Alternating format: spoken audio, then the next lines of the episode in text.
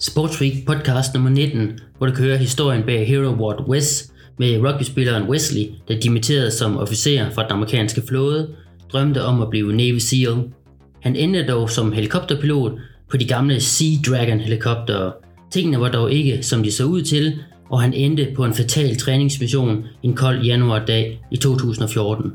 Helikopteren brød brand og styrtede i det iskolde hav.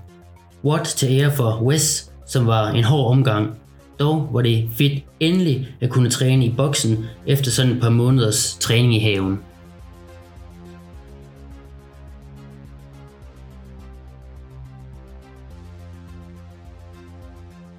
Løjtnant J. Wesley Wes Van Dorn fra Greensboro, North Carolina, blev dræbt, da den helikopter, han var pilot på, styrtede i havet. Han døde ikke øjeblikkeligt, da helikopteren ramte vandet, men senere af de skader, han pådrog sig. Han var en del af Helicopter Mine Countermeasures Squadron 14, der tilhørte Naval Air Station Norfolk, Virginia. Wes var en all-round atlet, der ifølge hans venner var stolt af at kunne løfte tunge vægte med de store drenge, samt følge med på løbeture med de mindre. Han graduerede fra Flådeakademiet i 2007 og havde sat sig for at gennemgå optagelsesprøven til det amerikanske frømandskorps, Navy SEALs. Med en baggrund som rugbyspiller havde han den nødvendige fysik til at klare den hårde optagelsesprøve. Han klarede sig da også igennem den berygtede Hell Week, hvor aspiranterne skal gennemføre hårde fysiske prøver på næsten ingen søvn. Her falder størstedelen af kandidaterne fra. På trods af at have gennemført denne hårde uge, blev han alligevel sorteret fra den videre uddannelse. Det var ikke nok at gennemføre, når man er officer, man skal også kunne træffe svære og hårde beslutninger. Deres grund for at dumpe ham var, at han som officer skulle være klar til at ofre enkelte personer for gruppens bedste. Den nærmere grund blev ikke nævnt. Han røg dog ikke ud af søværnet. Han blev sendt på skolebænken og skulle nu være helikopterpilot, selvom han faktisk ikke ønskede det.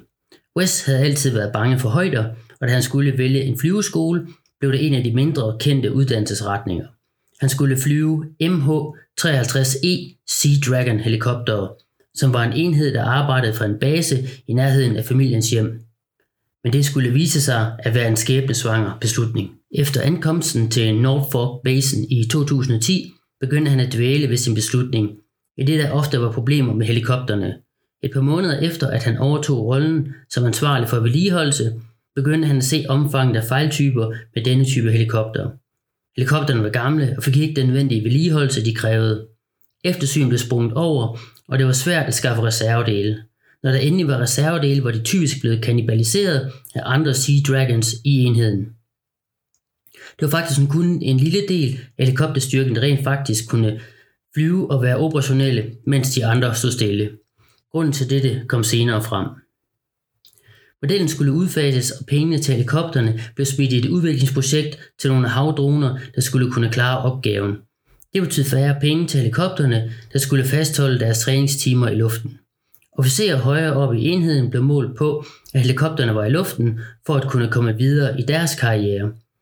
Dette blev skyld i en række flyvninger, der ikke burde være foretaget.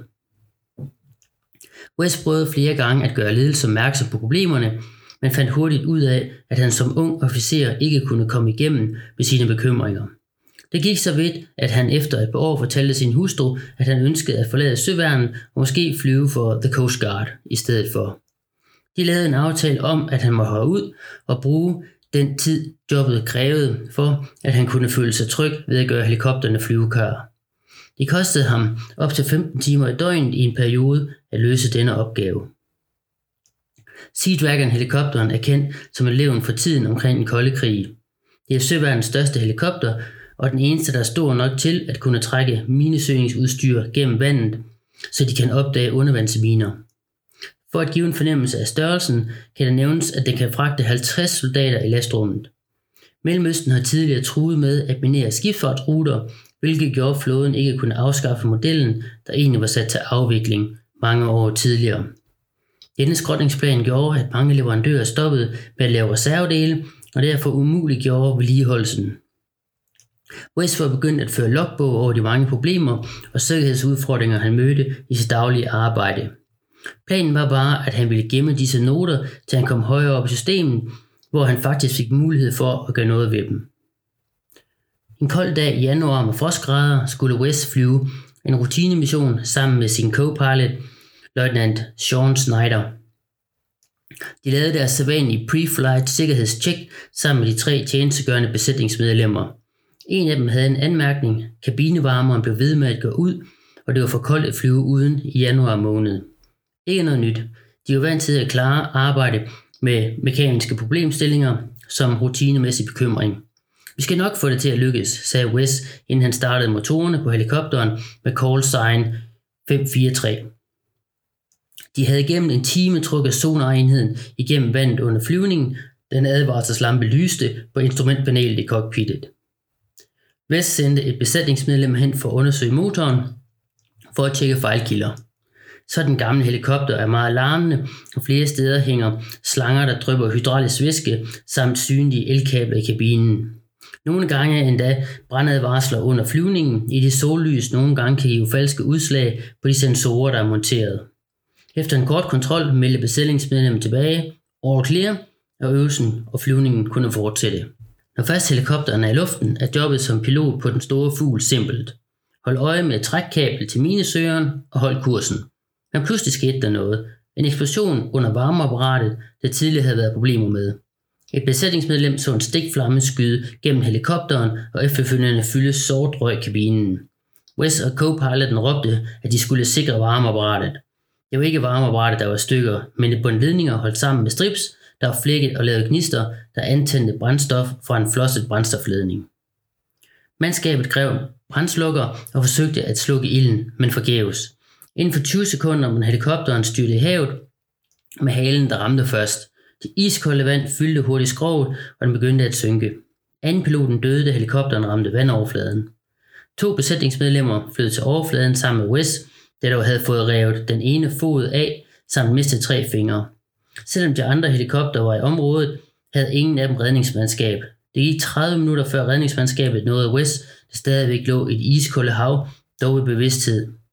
Han døde et par timer senere, 29 år gammel, på hospitalet. Hero Watt Wes lyder. For time. Run 800 meter med 10 kilo skive. Dernæst 14 rounds of 5 strict pull-ups, 4 burpee box jumps, 3 cleans. Dernæst run 800 meter med 10 kilo skive. Endelig tilbage i CrossFit-boksen, hvilket kun kan beskrives som fantastisk. Ikke at det har været øv at træne i haveboksen, slet ikke. Der er bare andre muligheder dernede. Første udfordring i WOD var at løbe med 10 kilo skive, så jeg min glædesrus må have forvekslet med en anden WOD. I hvert fald kom jeg afsted med en 20 kilo skive i stedet for. Sådan base er sgu ikke nem at løbe med, så det blev nærmest at vralde 4 gange rundt om boksen for de 800 meter. Enten holdt jeg skiven foran mig, hvor kanten støttede mod hoften, eller også var det strakte arme over hovedet. I bedste holder armen så strakt som muligt hele vejen rundt på de 800 meter, i det efterfølgende 14 runder ville kræve meget af armene.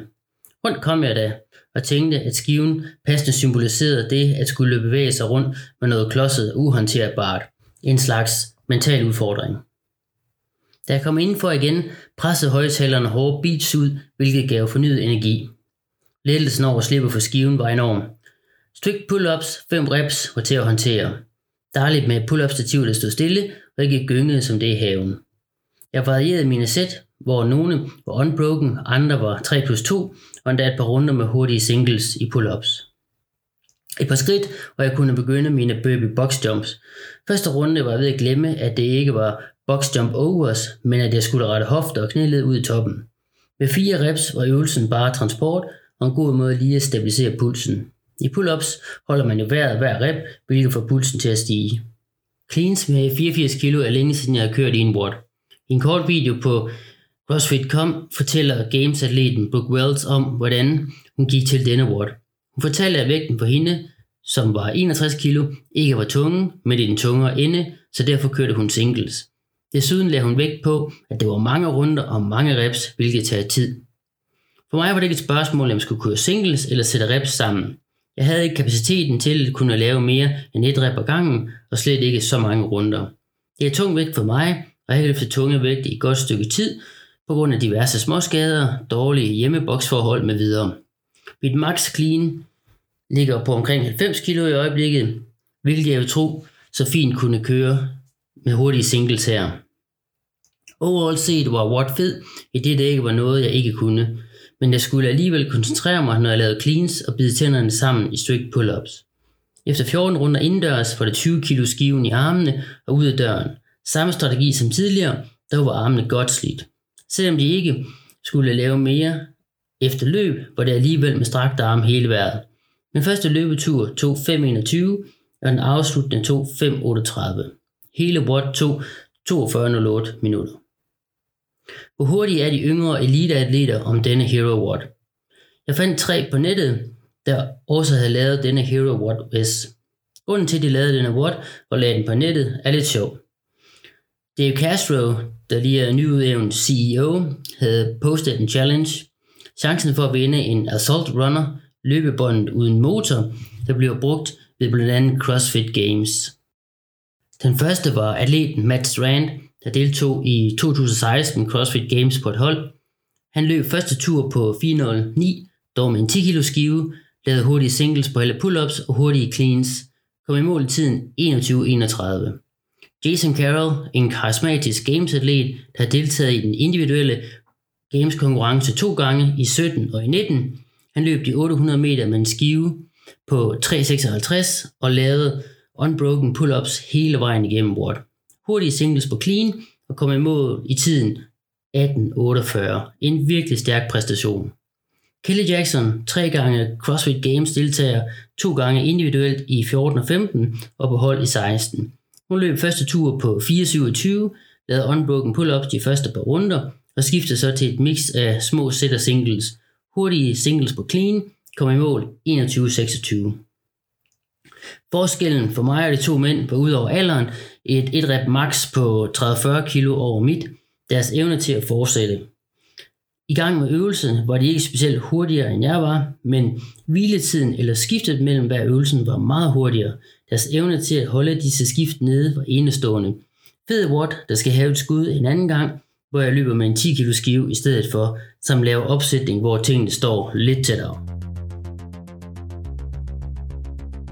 Hvis du har hørt denne podcast uden at være forbi sporttrick.dk, kan du med fordel tjekke mit website ud. Her er der billeder og links til forskellige baggrundsartikler. Jeg håber, du blev underholdt eller inspireret. Gjorde du det, må du meget gerne smide et like på Facebook, eller følge mig på iTunes, Spotify eller SoundCloud. Tak for denne gang. Vi ses i boksen.